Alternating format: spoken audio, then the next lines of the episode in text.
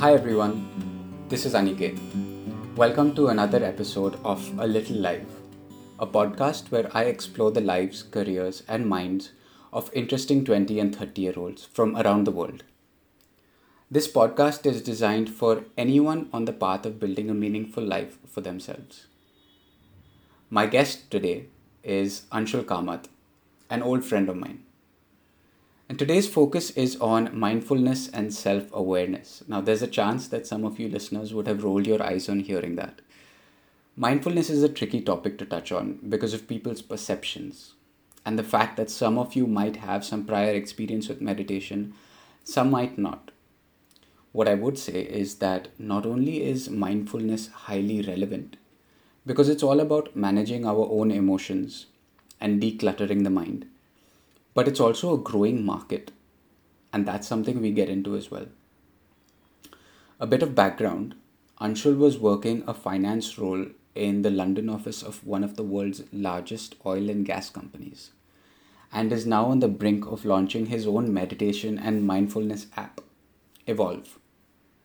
So, we do touch on things like quitting the rat race, but there's also some suggestions that we can start incorporating into our lives today so, without further ado, I give you Anshul Kamath. I hope you enjoy.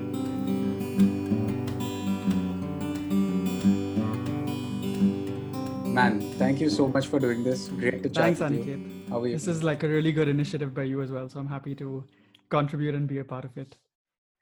Um, I thought we could begin by giving listeners a bit of context and a little bit of backstory. Sure. Um, so, could you start with basically um, your your time in London and how you came about leaving and moving back to India?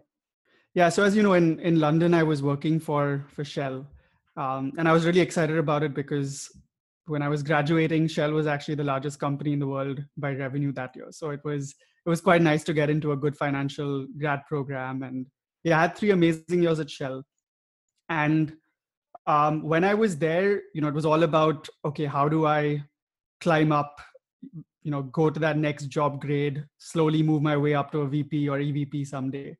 Um, and that's typically how my life was, you know, a typical nine to five, great work-life balance, um, but very one-track corporate mind. Um, and then about, I think it was August 2016, around that time, my visa was due to be renewed in about two or three months. And you know how HR these large companies are, right? They're they're really slow. They take their yeah. time to process things. And they assured me it would be done. And of course, Shell Shell is a great company that way. But for some reason at the back of my, my mind, I just started thinking, okay, what what if my visa doesn't get renewed? Or you know, what if they don't make it in time? What's gonna happen to me then? And suddenly that just set off a completely different train of thought for me. Um, I began to actually just write down what my plan B would be. Um, and my plan B was okay, I need to move back to India because you know I can't legally then stay in the UK. Um, and I started thinking of all the cool things I could do, like you know, just go around the country, observe startups, shadow people, learn more about different industries I cared about. And the more I kind of explored that plan, the more I realized why shouldn't this be my plan A? Um, and so it was a matter of about two months when I just started rewiring my own my own mind. Right, suddenly thoughts that I'd never thought about or paths that I'd never even considered suddenly started appearing to me.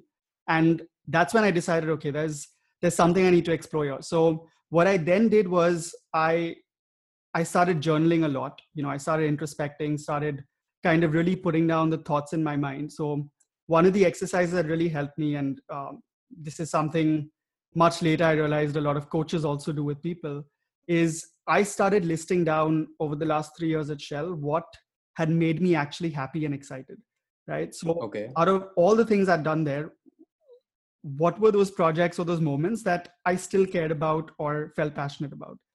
And um, what what made you do that? Like what put that thought in your head? Because i suddenly when i was when i was thinking about my plan b and um, you know coming to india and exploring all this stuff and going down a different path it was like okay how you know i need to have some guiding direction or what do i actually care about um, and it, it just hit me like you know let let me look at the moments that have made me happy and see what see what those moments are and it was so interesting that when i actually did that exercise i found out that the moments that mattered to me were when I was creating something new, when I was, you know, stretching myself and when I was helping people. Um, and suddenly it struck me that whether I'm doing this here or I'm doing this in a startup or anywhere else, it doesn't matter. As long as these elements are with me, I'm probably going to be happy and content. Sure. But can I actually just challenge you over there for a yeah. second? Um, you know, like the way you said, moving up the corporate ladder, and this is something that I relate to also a lot, is because I mean, when I was at Accenture, I loved that I was good at my job. You hmm. know, like it, I don't know whether it's like our Indian education system or the fact of like our undergraduate studies, but the work didn't seem very hard and we were moving up the corporate ladder and that seemed like the thing to do. And that could also be because that's the way the system works you know the corporate system. You're supposed to want those things. And then taking that to your personal exercise of kind of knowing yourself um, there's a risk of this becoming another story that we tell ourselves like oh i want to make impact or i want to create something you know what's the how did you know that that was that's what actually brought you joy? Like was that a story that you were telling yourself? Is that something that you kind of reframed in your mind of the way you experienced those projects you know at shell? How do you even know what you were thinking at that time was authentic or not? Sure. So yeah there's I mean, one of the things I will still say is that there's there's never right or wrong, and you know the grass will always seem green on the other side. So um, no matter where you are, there's always that fallacy that oh my god, I'm actually not um, you know going down this authentic path, and you know obviously authenticity is now a buzzword. And if I ask you right now to just look back at the last year, um, and what are the top experiences that come to your mind? Yeah, I mean, my favorite ones are like everyone just laughing on a zoom call yeah so it's it's more about you know those having happy people around yeah. you or or making sure the people around you are happy sure. now um, so whether you're doing that at an accenture in london or with a small group of friends here or or you know in the startup that you're at um, that's the element that actually brings you joy right now elements like your your paycheck and all of that bring you pride and it's more about your um, yeah i mean i don't know how to put this but you know um, abiding by what you've learned all along the way right? So yeah. it's kind of validation for you that okay after my schooling system or after my undergrad this is it's validation that okay i'm going down that path i was expected to. Correct. Um, but yeah i i kind of looked at my my boss's boss and just told myself do i want to be there in 40 years? The answer was no. Do i see myself in the uk in the long run? The answer was no. So if the answer to those two questions is no and this that life was only you know taking me up that path. The logical answer then meant you know just let's step back and and see what else is there. Yeah in that sort of framing it becomes a no brainer but it, it, depends right? There are certain people who who don't like uncertainty. Um and again it's you know different people are motivated by different things so it's there's no right or wrong. Okay fair yeah. What happened next so what happened next was I I ended up coming back to India, and um, yeah, it was you know now now what do I do? So there was this whole thing: should I take a gap year? Should I just travel? Um, should I join a startup? Should I try my own thing? There was there was all these questions, you know, um, and the first thing I did was yeah, I started talking to a few people whose contacts I had. And I ended up meeting this company called Shortlist. Um, and Shortlist was a really small team. So they were based in India and Kenya, a startup at that time, and they were trying to change the way recruitment is done in emerging markets. But more than that, the you know the people I met there were amazing because they had all actually, um, you know, there were some Harvard grads, Yale, um, some top colleges. There were ex Bain consultants, people who'd worked for Deloitte, EY in the US, law firms, and all of them had so you know so, somehow ended up in this one place in India, and a lot of them were expats uh, trying to solve this problem. So um, although I met a few other people, I suddenly felt that this bunch of people I can really click with because you know they've had similar experiences. There, it seems like their value systems are very similar, having abandoned sort of the big corporate life to do something more adventurous and exciting. And uh, I remember when I had an interview with the CEO, um, I asked him because his story was, you know, pretty fascinating that he was a corporate lawyer who quit his, you know, six or seven figure job in the US to come and work for a microfinance startup in India in his 20s for zero money or very little money. And then he went, started his own VC firm in fintech, and then you know came to India and was doing this. And he actually said that um, the reason he did this was because you know he knew he would still have food on his plate and a roof over his head, but this life would give him more exciting stories eventually. Um, okay. So th- th- that's when I knew, okay, I'm I'm in the right place. You know, people are thinking along similar lines. Sure. So I joined Shortlist, but I also traveled a bit. So I um, one of the things I cherished the most was, you know, I used to backpack a lot around Europe, and I started backpacking around India, and I also learned scuba diving during that time. So um, I went and did a week of diving in in Thailand, and I don't know if you've done diving, but diving is like the epitome of mindfulness and just being in the moment. Because um, you can't talk, you can't do anything. You just have to breathe and observe all this yeah this beautiful life around so yeah i still continue to you know go on diving holidays when i can oh, awesome um, but d- d- yeah so diving was a good a good hobby but largely when i came back it was about you know how do i find people that i can connect with hmm. uh, people who've taken similar decisions and yeah when i when i came across shortlist that felt like the right team and right place to join amazing uh, i'd like to actually focus for a bit on that point because hmm. this is this almost feels like a black box you know like from the point of taking the decision to i need to speak to people to sitting in an interview there's a lot of um, thinking and acting that comes within that so it's like okay i want to speak to some people who do i need to speak to and what hmm. questions mm. do i want to ask them that becomes almost like a um, how do i put it like a barrier to move forward and that becomes mm-hmm. like a repetitive loop saying i'm not moving out of my comfort zone until i have the right answers from the right people but yeah. that itself becomes like a, a difficult step so do you have any uh, were you following any thought process? Did you have any list of people who were being introduced to you? Did you have any criteria for people you were speaking to? Like what was that process like? So um this is probably a good time to touch on this but one of the things i've learned since i decided to you know quit my job in london and now it's been for three and a half years is actually experiencing serendipity.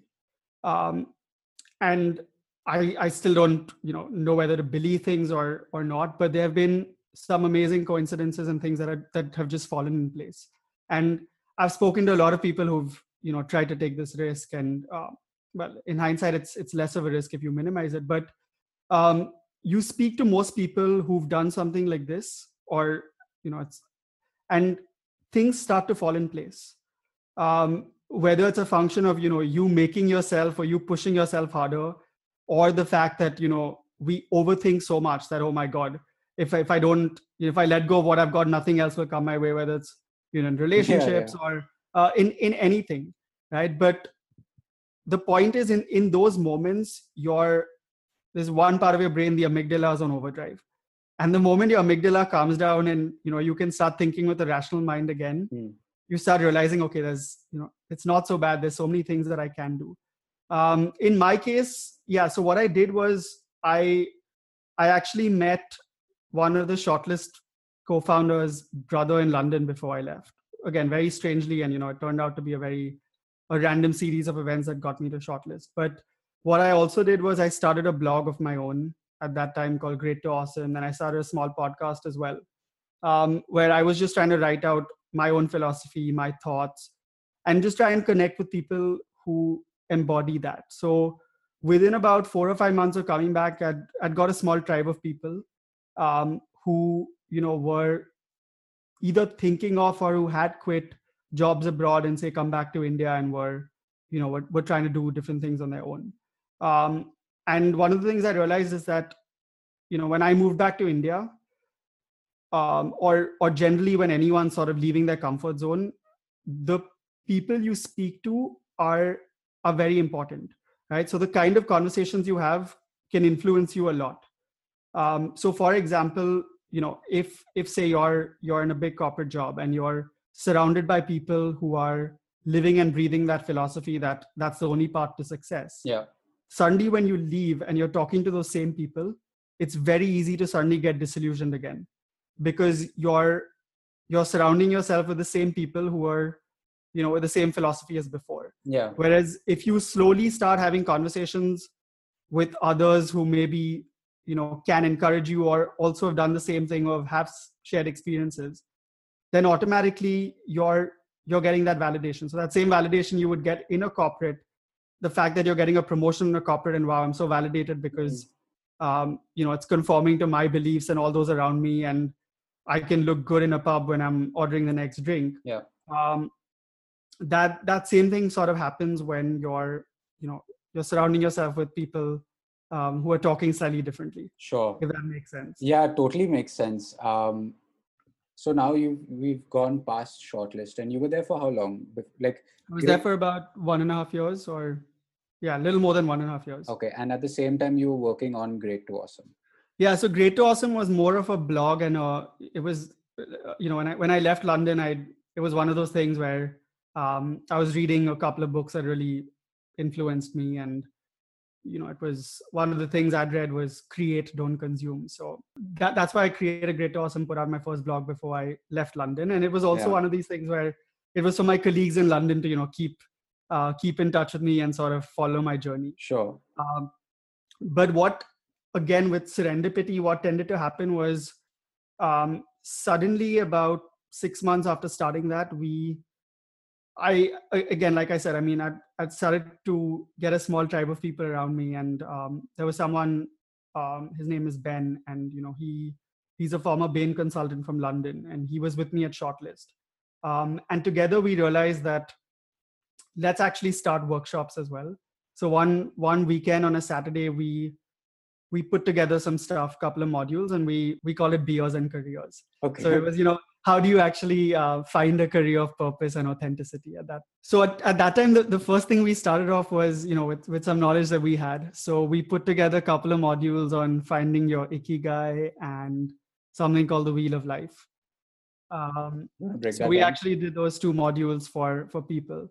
Um, you want me to elaborate on those those modules or? Yeah just what they were. Like ikigai is a al- almost like a buzzword now ikigai I, I know actually since since we started that and now i every bookshelf every bookstore i go to has these ikigai books. Exactly. Um yeah and tho- those guys have done a great job marketing themselves. But ikigai is just you know it's this japanese philosophy about always having a purpose in life.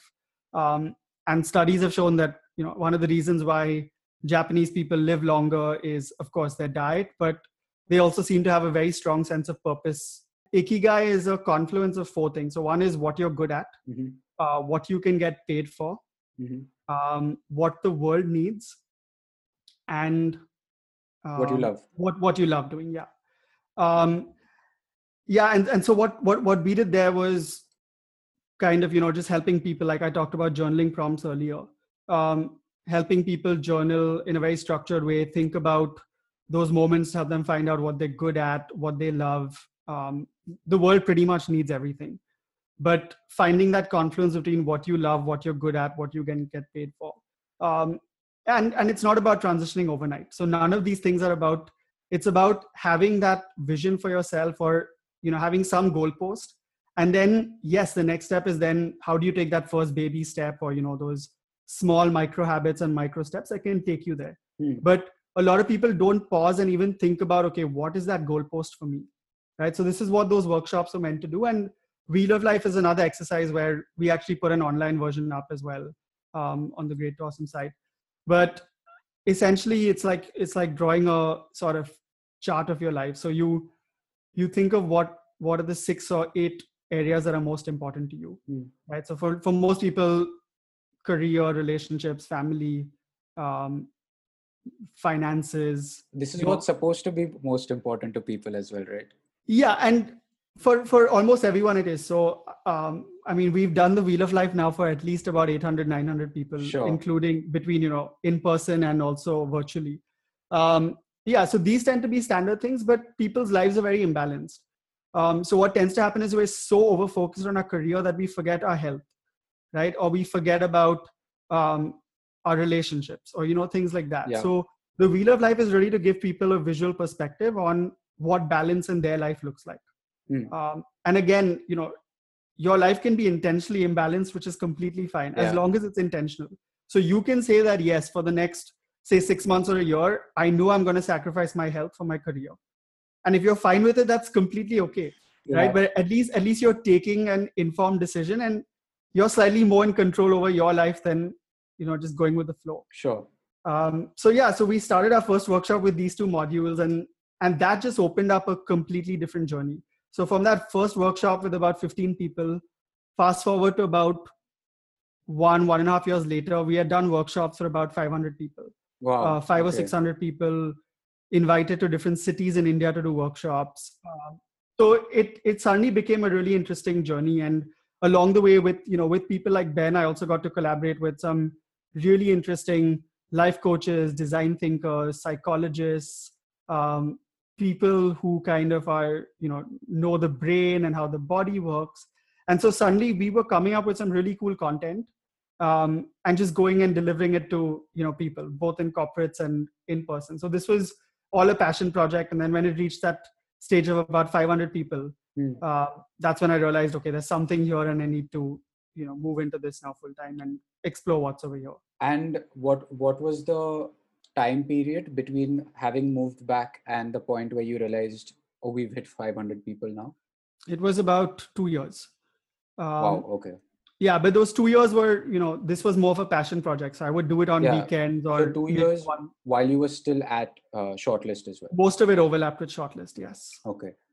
And fair. So this this actually leads me to one question that I wanted to ask is, but was there any point where where you had a lot of self doubt, like so there's there's something called um, so there's a module that we we do with you know in our workshops. And um, of course now we're building the evolve app and it's going to be on there as well. Um, it's called managing your energies right? And there's there's four types of energy we have. Okay. and maybe i won't go into all of that but there's something called spiritual energy which is energy that gives you purpose. Mhm. so if you're if you're doing something that you you're truly passionate about even if you've had like a really tiring week it's going to automatically drive you. Um, for most you know working moms or housewives that spiritual energy is what actually drives them to get up every day in the morning you know make food for make food for everyone in the house go to work come back literally survive on you know maybe five or six hours of sleep yeah, um, for a long period of time. So yes there was some some amount of spiritual energy and purpose with you know great awesome. So that kept me going and what gave me that was these really amazing success stories. So you know from early on in the workshop that first workshop we did um, there was someone i know his you know his name his, his name is sakendra and when we were doing that ikigai module he actually his ikigai was about creating a global volunteering platform. Um, this was in the workshop. Okay, and fast forward to now, this guy is on Forbes 30 under 30, having created a um, a global volunteering platform called Chezuba. Wow, okay, Uh, exactly. So it's it's it's pretty freaky, and um, so something like that. Or one of my favorite stories is is a guy called Mahesh. So Mahesh is you know in his in his mid 40s, father of three at a he's VP at a at a tech firm, and this guy's never paused and reflected ever, right? It's like he's grown up in the rat race. You meet him, you'll know him. And with a two day workshop we did, we actually so we don't focus on big transformational change. It's about small habits being happy you know being more present in the moment being more balanced. But he decided that every week from then he would he would spend sundays with his daughters no matter what happened. And he gave up sweets. And he also decided to climb the stairs instead of take the lift both at his home and at office. okay, and i met him about eight months later with with his with his team as well. Hmm. and still till that day he had not broken those habits. Okay. um, and what tended to happen was again you know this was a mix of things like the wheel of life and other thinking.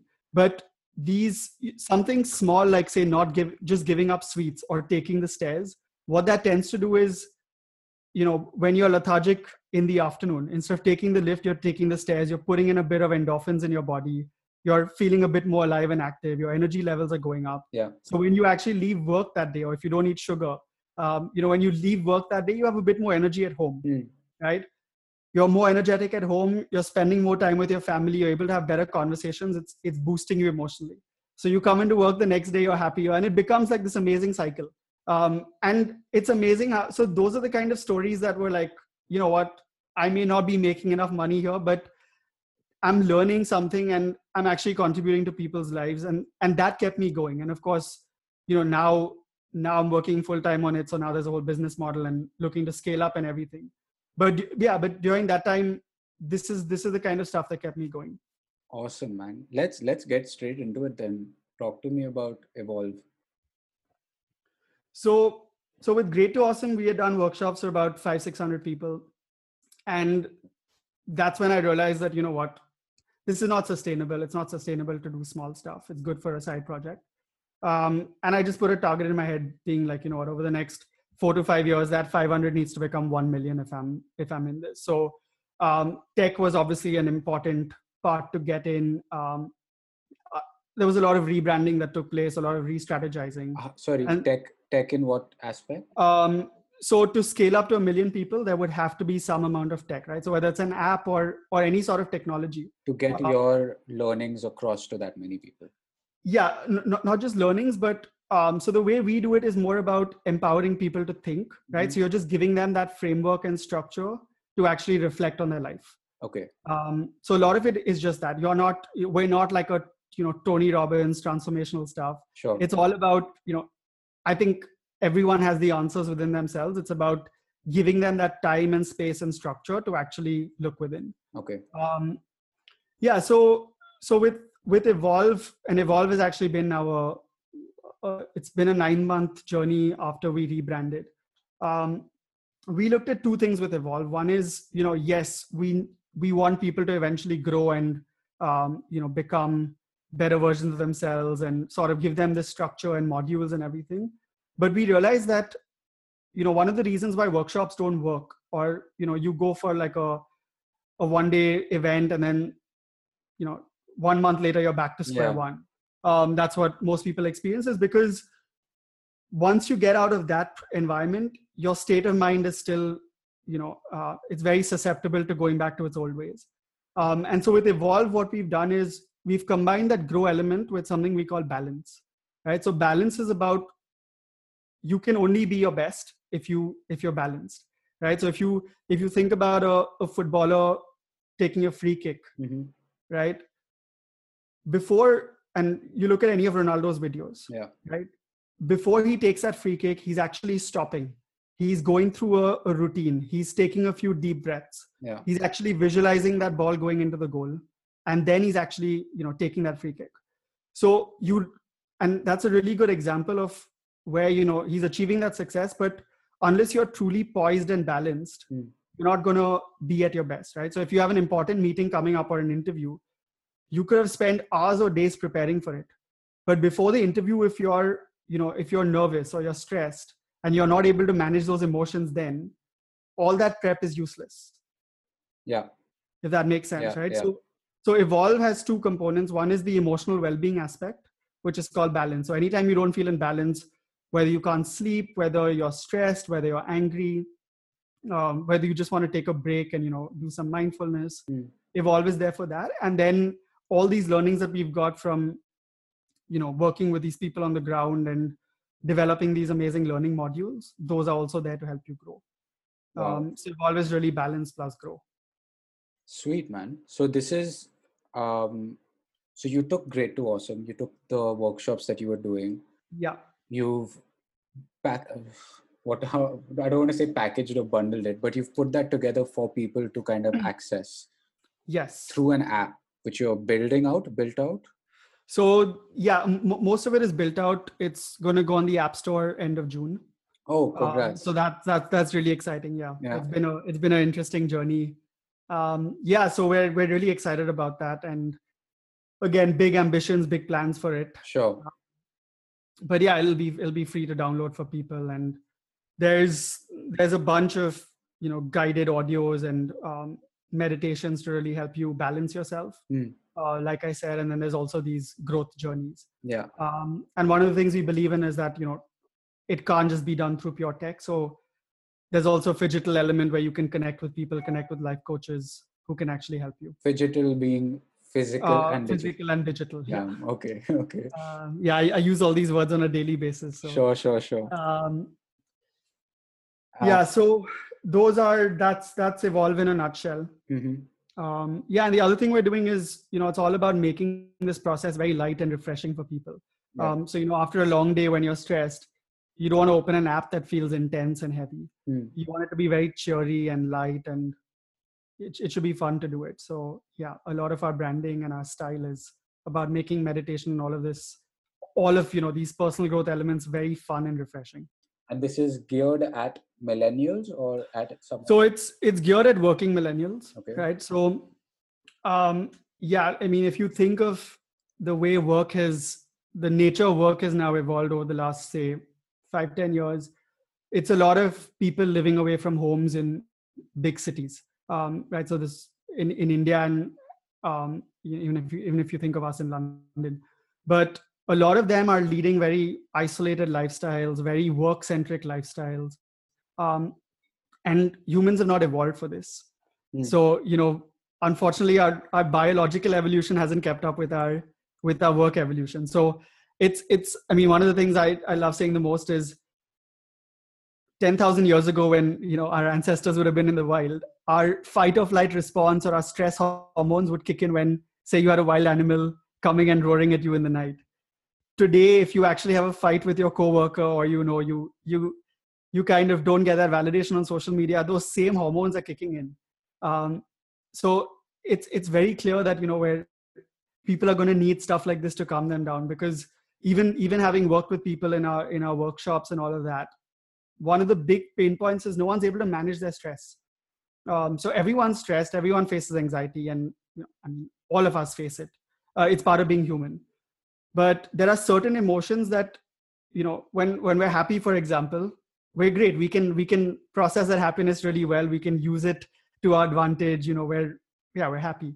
But certain emotions like stress or anxiety or anger in those moments those emotions actually consume us right? And we're less in control of them. So yeah how do you make how do you help people be proactive in managing these things? How do you let them you know control take control of their own lives and state of mind in those moments rather than letting your anger control you Um, so actually, a few follow-up questions from there. Firstly, I guess just talking about the uh, high-level part of the companies, like how is it different from a Headspace or a Calm? Sure. So, so a couple of big things. Um, yeah, I mean, I think I think Headspace and Calm are both incredible apps, and I've used Headspace Premium in the past as well. Um, so one of the things is right now there's no good Indian competitor to these apps, right? And in the long run, as the Indian market grows, there's always space for competition. Um, but we're different in two main ways. So one is that you know Headspace is very one way. Um, so it's it's all about just listening whereas evolve is a mix of listening and also doing so so like i said things like modules things like helping you actually um, journal do things like you know your ikigai headspace will not do that at this point. Yeah. um, the second big difference is that this also becomes a platform for life coaches right? So headspace and calm the whole thing is okay i'm, I'm calm right now or i'm i'm feeling you know balanced after a meditation exercise what next? People want to grow people want to invest in themselves with some more than just you know balancing. So um, yeah evolve sort of marries those two um, and it's very contextualized to the indian working millennial. So you know a lot of a lot of our audios are not generic meditations. It's actually things like you know how do you sleep after a netflix binge? Um, or how do you calm yourself down before an important meeting right? Or when you're on the local train every day going to work how do you actually practice some mindfulness that is very contextualized to your local train experience? Sure. Um, yeah so these are some of the ways in which we're different. And of course i mean um, you know at the end of the day we're in the same category as these guys. Uh, but this is now a long term game. And you know we're pretty sure that um, it's it's not about like you know a zero sum game. Everyone's going to grow the the market's going to grow. And something i really believe and one of the reasons i've i've kind of started this venture now full time and you know put put a lot of money into it as well is um, the way physical health has taken off in the last 10 to 15 years. Yeah. um, and if you think about it about 15 years back if people actually told us that you know x percent of the population would have a personal trainer and we would all be investing in dietitians and you know changing our health and lifestyle habits to ensure better physical health yeah. um, it would probably be quite far-fetched. But yet you look at today where almost everyone in our in our demographic has a gym subscription um, you know has made some investments towards their their physical health. Mm-hmm. um, and i think the next 15 years are really going to be that uh, with the emotional health. I totally agree. Emotional and mental health yeah. Yeah. Um, though how do you deal with this like skepticism which we face right now? Yeah so that is a good point. You know till today it's it's very hard to make people vulnerable and um, you know get them to actually embrace their own not shortcomings but you know um, things that maybe are not going so well right? So when when someone has a bad day for example mm-hmm. the, the or you know you're you're anxious or stressed about something the immediate reaction is to suppress that. Um, yeah. and to get people to open up open up about it involves firstly making them vulnerable and all of that which which is going to take some time. But if you look at some of the trends for me that are really positive is that um, at least you know in in my circles or people around me um, i've heard the word therapist come up a lot more people suddenly in the last two years are so much more open about uh, you know accepting that they need therapy or they're going to a therapist mm. um, or the fact that yeah you know it's um how do i put this with with some so apps like headspace also mm. and calm and all these other apps have got over a million downloads or actually over 2 million downloads in the category in india right? So it's, in it's india a very alone. in india alone yeah. So it's a very clear indication that slowly this market is ramping up.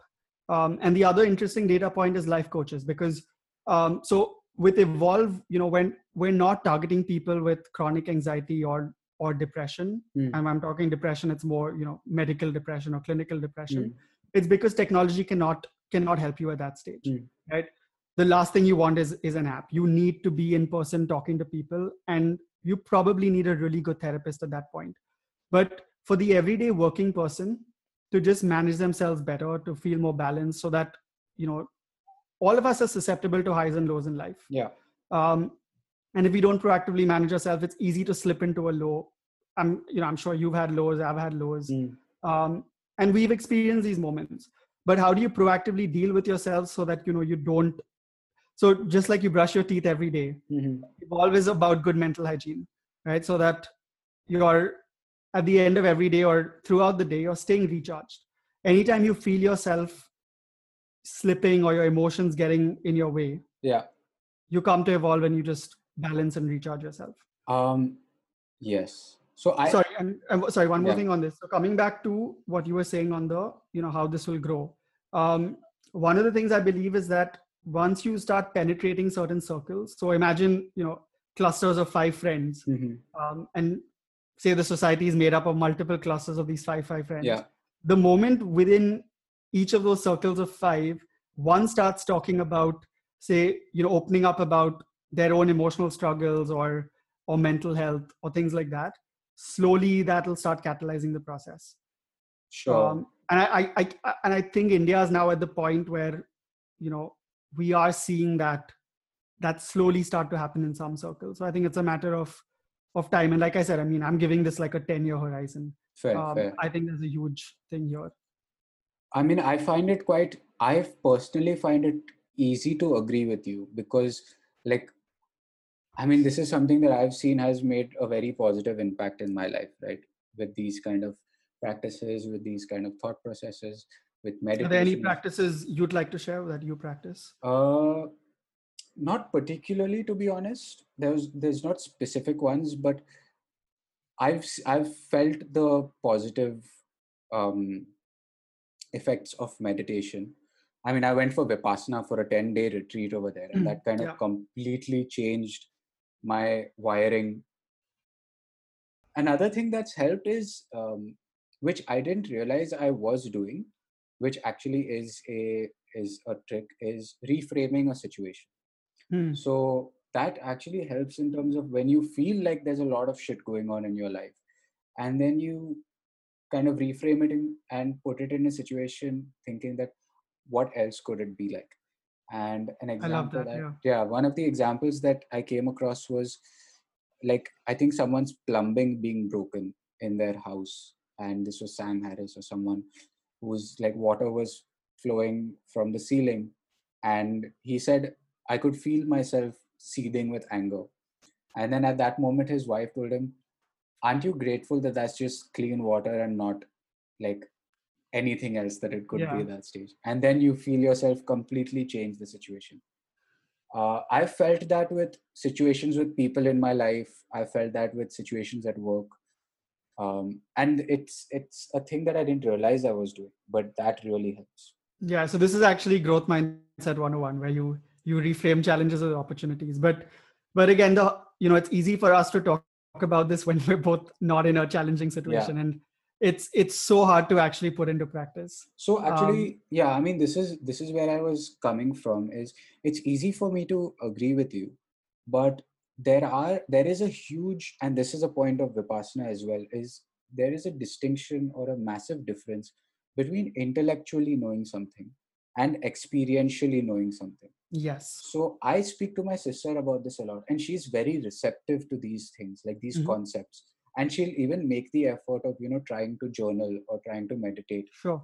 but there might be two things blocking people is one saying that oh that's in theory a good thing to do like everyone says oh meditation i wish i could meditate i can't meditate Mhm. and i know that it would be good for me but uh, it's not for me or like you know it's not going to work straight off the bat Yeah, so I, I completely agree. I think there you you've hit the nail on the head. You know, intellectually knowing something versus actually doing it in situations. So even your previous example where you know Sam Harris is talking about it on a podcast, it's easy in retrospect to be like, okay, I should have reframed this situation. Hmm. Yeah. So so recently I was I was in uh, Varanasi for a for a breathing. Work. It was a session over three or four days. Hmm. It's called Kriya Yoga, um, and one of the things you know when when the guy was talking about enlightenment and you know meditation and pranayam and seeing those effects for yourself, um, there was a really good analogy saying that you know if say one of your friends gets drunk drunk or high um, just by hearing his or her experience you're not going to get high right? Um, no matter how how many people you see around you who are high and you know how they're how they feel yeah you're, unless you're not going to get high and you, you're not going to know what that feels like. Like you might Exactly. yeah. You, you will never get that first person experience yeah. right? And that first person experience is never intellectual. Feeling is always not with the neocortex. So the neocortex is the part of the brain that is intellectual and rational rationally processes things. Hmm. Whereas when you actually feel something it's with a different part of your brain and you know it's a limbic brain and a lot of your body. Yeah. Um, so yeah unless you actually you know experience something you will it's very hard to dismiss it. Um, if someone tells you their experience typically it's your rational brain working. So if, if you tell someone about your vipassana experience Hmm. their rational brain is immediately kicking in being like oh my god i'm you know without speaking for 10 days how am i going to do it? This is not for me. Yeah. But it's very different when you actually experience it. Yeah and so that's that's the one that's the first roadblock that i feel comes up when when we talk about this kind of stuff is the difference between an intellectually knowing something and experientially knowing something. Mhm. and the second um second roadblock is just people automatically feeling like you know it's quite woo woo to start off with. Hmm. um and like i don't i don't have time for this shit almost you know Yeah. So, so wha- wha- one of one of the misconceptions there is that meditation is always about you know just closing your eyes and sitting in a corner. yeah And having again having done meditation now for you know over a year, um, and having experienced benefits and stuff like that, it's it's not about closing your eyes. You know, meditation and mindfulness is about it's a certain state of mind, and that can actually be achieved anywhere. Um, you know, it's all about just engaging yourself in the present moment so that your brain gets some rest yeah. right? That part of your brain that's on overdrive just just calms down. And you can achieve that anywhere. Yes you know closing your eyes focusing on your breath is one way to do it. Vipassana is one vipassana meditation is one way to do it. Mm. but there's a million ways in which you can reach that same state of mind. So one of the quotes that really inspired me when i when i quit shell and kind of moved into this slightly more unknown life was um, the privilege of a lifetime is to discover who you truly are um, that is something that has stuck with me in a big way. Um, the other thing I've I've realized, and again, this is my belief, Mm. is that you know it's about um, and again I, I say this in a position of privilege you and me and a lot of people on the podcast you know listening to this will will be people who maybe don't have to struggle to you know sleep at night or go on an empty stomach um, and i'm saying it from that position where i think you know finding or doing work that is meaningful to you is important and i think in the long run success and money will always follow. But i now see my career as being a chance to actually solve some real world problems. Um, so for me it's no longer about where i work or my job title or even something like my salary. It's more about who i'm surrounded with and what problems i'm solving. Um, and so for the next at least five years i've committed myself to solving this problem of people just not being able to manage their emotions. Because i you know i think that's a huge problem or people not having that space and structure to introspect. And yeah so there's there's different ways in which you can do it. And i i think again like i said for the we're targeting the you know the working millennials in india. Um ironically you know practices like meditation and all are are indian and all Yeah. of that. But um yeah i think somewhere we've got distance from it. I i personally don't enjoy the closing my eyes and meditating part of it but i i like the other ways to to actually achieve mindfulness. Yeah. there's a word i mean self-awareness is is a bit of a buzzword. Mm. um, but let's look at maybe two or three aspects of self-awareness. So the first one is what are your core values right? Um, what are your core values and what's important to you? So something you can do for this is like we talked about earlier you know where you you look back at your say the last one year or two years look back at moments that actually made you proud or you know maybe the moments that actually when you look back being like okay that's i was actually truly myself in that moment Mm. um, and those are good starting points to actually start looking at your core values so i mean you know i mean you have you have values like respect and integrity and things like that but what do you truly care about? Um, so one of the ways to do this is you know you look back. Or the other way to do it is i mean if you give yourself say a period of 7 or 10 days and every day you just journal right? Being like what's what's made me happy today? or something like that. And the more you journal when you actually look back you can start seeing trends right? So journaling is powerful because a lot of times there's thoughts in our head that are just so cluttered all over the place. And journaling helps you actually put that down in a very structured way um, so a lot of times you'll see insights that you otherwise won't get when it's just you know clogged up in your in your mind Mm. um, so maybe journal for say five six or seven days and, and you'll start seeing patterns in terms of what actually matters to you And this is like Uh, free flow journaling also. No, yeah, you can- no you can do- aim, do do, do free flow journaling yeah exactly no aim, no goal, like whatever. And you know, this is something that uh, I've I've tried, and I felt like you know it's uniquely my own flaw. Is at one point when I wrote down something on a piece of paper or within a journal, it was so many thoughts. Mhm. And I thought to myself, dude, I must be schizophrenic. The fact that I have so many different thoughts happening at the same time, uh, relating to so many different things. And speaking to a couple of people, I realized that other people have the same thing. yeah exactly so especially the first the first few times you journal or um, i mean there are some days when you'll when you'll go to journal and you'll maybe write two sentences because that, that's a very good indication that you know you're you're, you're actually managing yourself well whereas Mm. the days when you have doubts or things are not going so well yeah journaling could be um, a half an hour task Yeah. um, but yeah for something like you know finding your values maybe try and structure your thoughts also free flow journaling can work but you know things like what's what's actually made me happy today what what am i looking forward to tomorrow Hmm. um, you know what, what am i excited about um, in the coming year or you know things like that because those are very good indicators of um, yeah kind of circling in or narrowing in on those core beliefs or values. So it's it's very important to to know what those are for you. It's unique. It's you know there's no right or wrong with these things but it's about knowing what it is for you. Yeah. um, the second thing is having a very clear idea of what you're what you're good at and what you're not so good at right and and the reason i'm saying that is because for things like your you know when when we're taking the same example earlier of someone looking to quit their job and start something the skill sets that are required for for that is very different to the skill sets on a job right so things like Mm. decision making actually managing your highs and lows um, finding people who Mm. can who can support you um, having a conviction having a vision those are important strengths that you're going to need. And it's important to be true and honest to yourself on on what your strengths are. Um, right? So and all of this is about mitigating the risks that could occur um, when you actually take a decision. So so something like strengths i mean there's you know the easiest thing to do is yes you can journal of course do a very similar thing but just just whatsapp or text or call a few of your friends or colleagues and just be like you know hey you know i've, I've worked with you for a while now. What do you think i'm good at?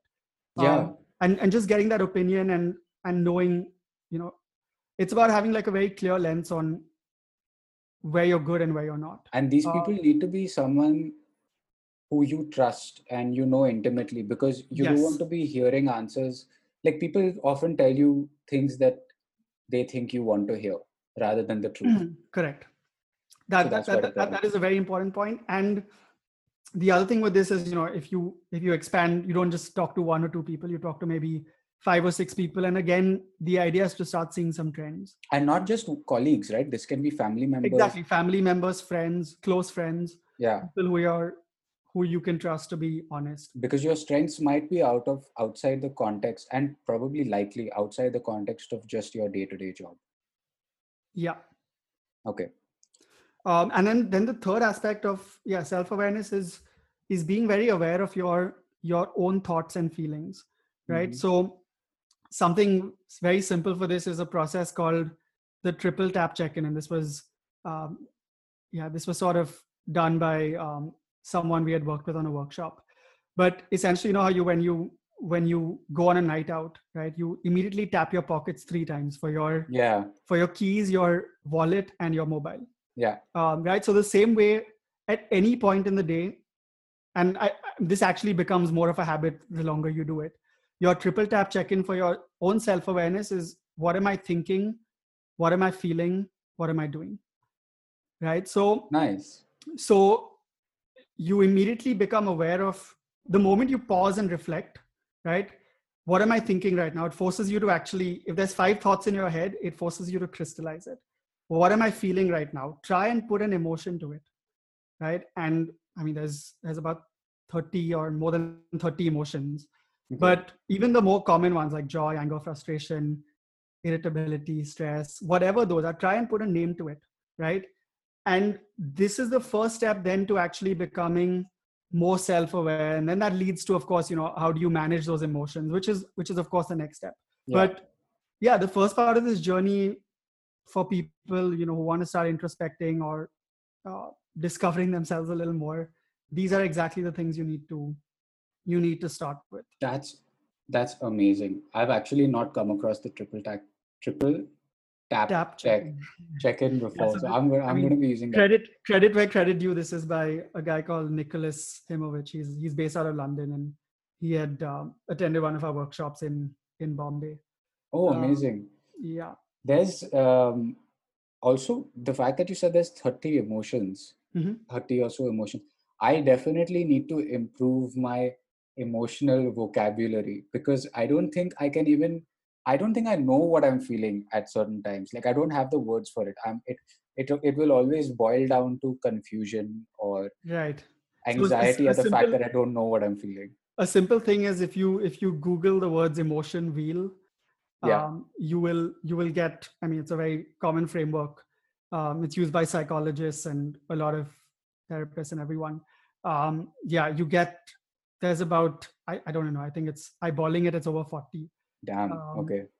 but this is a good way then to yeah become more self-aware so Yeah, I feel like a cave person a, right now. a- a- a- a lot of times we don't have the semantics so yeah. one, one of the interesting things is you know just becoming yeah spending this time becoming more aware of myself understanding how my own body and mind function all of those things um, one is we're not taught any of this in school or colleges and i think i mean this is essential education which Mm. is why you now have emotional intelligence and stuff coming into schools and that curriculum but yeah a lot of times we can't we can't express ourselves you know we know we're not feeling right but we can't actually express ourselves because we don't have the right words and the semantics for it. Yeah. So ikigai is a great example, right? Because exactly ikigai is such a beautiful and unique word, but there's no there's no real translation for it in in English. Yeah. That's and awesome. and then if you look at like a language like Hindi, right, where it's even worse because there there are no words actually for a lot of these emotions. Um, so you know if Yeah. you're if you're if you're worried, there's you know there's like one word for stress. I think it's tras, and then there's chinta, but there's no there's no separate words for things like oh I'm I'm anxious or I'm feeling sad or I'm feeling low, I'm feeling you know overwhelmed. There are no words for these things, or at least I'm not aware of it. But yeah. but that, that that's one of the interesting things where I think you know now emotional intelligence is coming into schools, into um, yeah, a lot of a lot of companies want to do it, which is why we've done a lot of workshops for them. Hmm. Um, yeah, I, think semantics are going to increase, and it's it's a very fascinating thing when you start getting into it. That's amazing. And I would encourage everyone who has taken the time to at least listen to this stage to just take time to try these things out because it's very low risk and the rewards are potentially unlimited to kind of how how you were saying Mhm. Anshul is like it's a privilege of a lifetime to find out who you truly are and these things will at least like get you or put you one one step closer or maybe one foot on the path to asking those questions about yourself Correct. which is amazing Yeah, and I, I like what you said. All of these are low risk. I mean, nothing nothing here involves more than five minutes of your day. exactly um, which is a very small investment and the other thing is you yeah start start talking to a different set of people Hmm. um, so a lot of times what happens is that you know i mean that that whole saying that you are an average of the five people you surround yourself with. Hmm. um, right? And if you want to actually get out of your comfort zone and and do complete something completely different um, it's very important to slowly find that tribe who can actually help you. Um, a bit about mindfulness you know in case people are still confused or don't know what it is. It sounds like a Mhm. heavy word but essentially it's about coming into the moment right?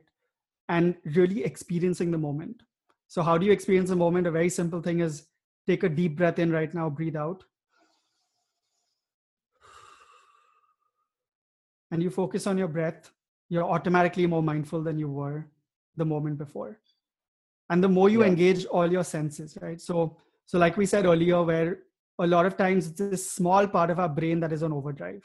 And because of that small part of our brain either the amygdala or our neocortex we just suffer right? So how do you shut that off for a while and come into your senses and how Mhm. you're feeling? Can we go into a very simple breathing exercise that is easy to do right here right now? Like you don't look stupid while doing it. No one even knows you're doing it. Um, but which can almost give you an immediate feedback as to how just taking a couple of breaths can make you feel sure. calmer. Um yeah so let, let's do a technique called 478 breathing you you set us up you lead the way. All right you don't have to yeah you don't have to close your eyes. Um, something you can do to initially start off is wherever you are just you know just feel comfortable in your chair. Try and feel the weight of your back um, either your butt on your chair or you know the back against resting against the chair. So that's always a good way to just bring some awareness and also just make sure your feet are firmly grounded. You breathe in for four counts. You breathe you hold your breath for seven and then you breathe out for eight. We're going to do this for four cycles. Now when we do it we're going to follow counts like one two three four. Hmm. what's important is not the actual speed of counting. It's Hmm. more about the proportion. Okay.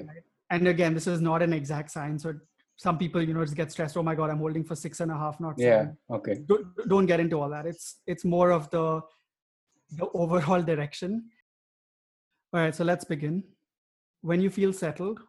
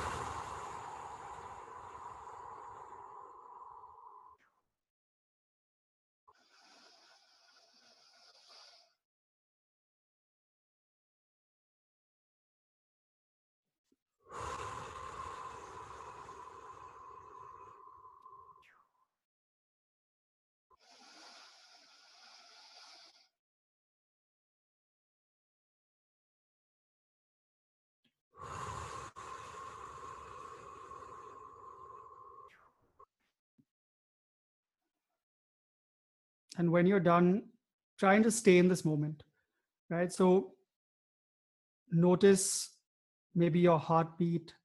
Try notice how you're feeling. Try notice your chest, for example, right? Do you feel a lightness? Do you feel a heaviness? Do you feel anything in maybe your stomach, your legs? And just try and be aware of how your body is reacting to these four breaths. Um, I feel like this has been so useful. I'm feeling a bit calmer as well. Um, just a couple of things before we close off. One is all this stuff that we learn naturally, like uh, we learn from other people. Not none of this is coming from ourselves. So, is there, if people have found this useful, um, how do they find out more about Evolve or Great to Awesome or like techniques that you have found? Yeah, so a lot of these techniques will be on the Evolve app, right? Mm-hmm. So there's, I mean, there's so many different breathing hacks, um, and a lot about Evolve is hacking your own body actually. Yeah. Um, so if you think about it, we are nothing but a function of of the hormones, and you know, we're just like a biochemical algorithm, really. Um, and if you read Yuval Harari's, you know, Homo Deus, and you'll relate to some of this. And when you actually observe it and you become self you know more self-aware the more it starts to make sense. I mean you know you can plan for doing xyz on the weekend um, but the weekend comes and you know if you're feeling low you physically don't have the energy. All you want to do is curl up in your bed and maybe watch netflix. Yeah. Uh, before we close off i'd like you I've, I've been doing this thing where i ask the guests to share a piece of art which could be a song or uh, even actually a painting that has influenced them, you rather, um, or is quite close to you, or anything of that sort that listeners can go sure. back and check out. Is there anything like that? Yeah. So the the one song that comes to mind is Vienna by Billy Joel. I don't know if you've heard it. It's yeah, I love um, that song. Yeah, and and the reason it's one of those again serendipitous moments. Um, it's probably a good way to end this as well so just before i was you know leaving london i think it was one of my last weekends there and i had enough miles on ba to uh, you know british airways to just book a ticket and go just go for these weekend trips. And um, it was actually a friday afternoon. It was about 12 o'clock. I just finished a work call um, and i was a bit frustrated. I was like i need to just get away. So i actually looked at flights that were available and there was a flight to vienna that had you know seats on miles available for I think it was a five o'clock flight. So I immediately just booked it, packed my bags, went for a weekend. Um, and yeah, I couldn't help but think of that song, you know, Vienna. And um, it's such a it's such a nice song because you know, like we've talked about self awareness and all that. It's like we just get so caught up in the race or with life that we forget to just stop, just to pause and reflect. Um, and that's what the song is about. So it's it's such a nice song. It's about that. It's about you know everyone has their own rhythm in life. Everyone has their own pace. Just find that find that for yourself. Um, and yeah it was vienna has now become one of those you know symbols in my life as during that transition uh, not only is there a really nice song on it um, but it was actually a weekend where you know i could just stop and really admire the beauty of you know every small musician on the sidewalk or um, just the architecture the and of course i mean you know i backpacked i had fun as well. But it was one of those things where you just you just slow down and enjoy life um, without worrying about what's ahead or what's to come what happened. So yeah for me it's vienna. That was beautiful. And i actually i love vienna. It's one of my favorite billy joel songs as well. Um, glad. thank you so much. This has been such a helpful and useful chat. Before we close off is there anything that you would like to touch upon that we might have missed? Any kind of message that you want to give listeners? Anything of the sort? No, I, I, I don't want to bore people anymore. So uh, okay, it, it, yeah, this is, this is a good place to wrap up. Um, yeah, I'm really excited to have done this, and thank you for calling me on this podcast. Man, anytime.